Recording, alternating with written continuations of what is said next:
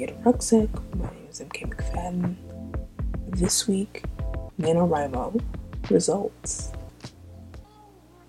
Also, just want to say that the auto transcription thinks my name is Anna Kendrick, which I find hilarious.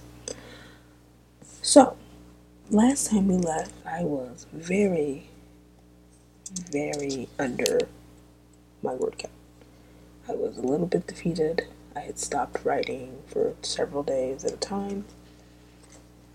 If you follow me on any social media, you will know that on April 30th, I completed my goal. I actually kind of smashed it. I caught back up to my word count on the 28th and was able to relax and just write 2,000 words over two days, and I just feel amazing. So I actually wrote notes this time. On April 19th, I was 52% through my workout. so I was a little over 15,000 words on a supposed 30,000 word journey. And I kind of just pushed it in gear. Every day, I just was determined to write, you know, 1,500 words just to get back on track. And that worked for two days. And then I saw everything everywhere all at once, and I didn't want to do anything because I just wanted to sit with that. Phenomenal movie. Please go see it. Michelle Yeoh just amazing.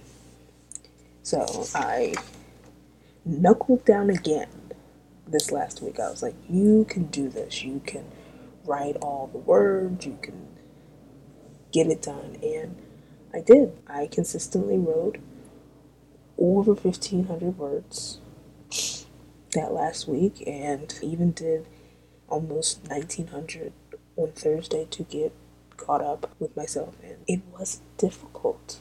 That's the weird thing. I think once I just kind of let go and wrote the scenes that I wanted to write and didn't worry so much about, you know, hitting that word count, but just doing justice to the story, I really thrived and got it done. I think the interesting thing was I've been setting myself up. So every day I would set myself up like today is the chapter about blah blah blah. I'm gonna write about that, and then tomorrow I'm gonna write about this, and this scene's gonna be for Friday, and this scene's gonna be for Saturday. I wasn't so much floundering. I knew where I was going with this.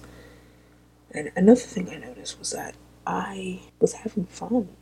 I think when you make it so it's not an enjoyable process, you really just do yourself a disservice. Well, I was doing myself a disservice.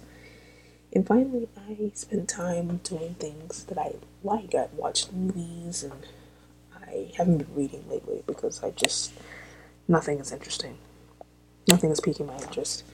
But I have been watching movies and watching Flower in Bloom, which is a floral design competition show, and started the Great Pottery Throwdown season five. And I've just been watching people be creative, and watching people be creative has always sparked my creativity. So I think that was a smart thing to do to just let myself have fun and watch things where people are having fun in their creativity. And that really has sparked my interest.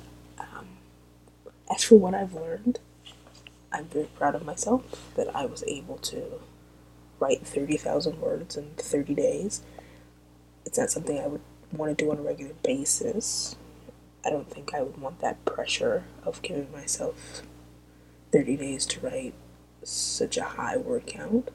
But doing Camp Nano in April hasn't turned me off from doing it in July. I probably will do it in July. I don't know what I'll do it on, but I'll do it in July. And I may do Nano in November. I don't know.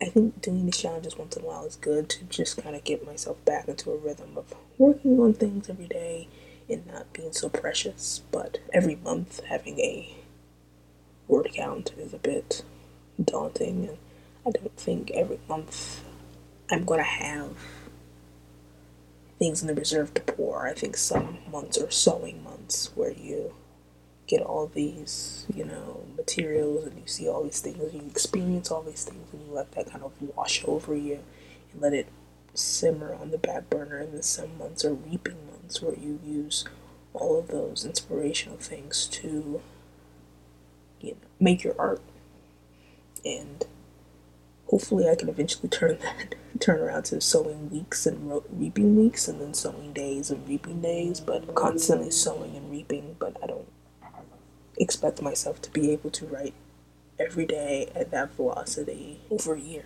I just don't think it's realistic. It's not healthy. It's not how I work as an artist.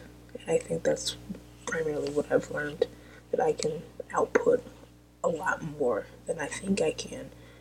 Also, in order to do that, I need to experience more art in life on a daily basis. So it's a little tougher being work from home. I can't stop. I don't stop off and do stuff at work or go see stuff on my lunch. So I have to make it a point to go see art and experience life and enjoy things in order to be able to put output on this level that I did in April.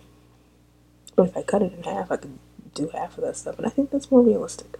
I think that's a lot more realistic for me. So, going to see more movies, more art shows, going to see performances, enjoying creative endeavors by other people will help me output my own creative work and that's an exciting process. I can't wait to see what the rest of the year has in store for me now that I've learned this thing.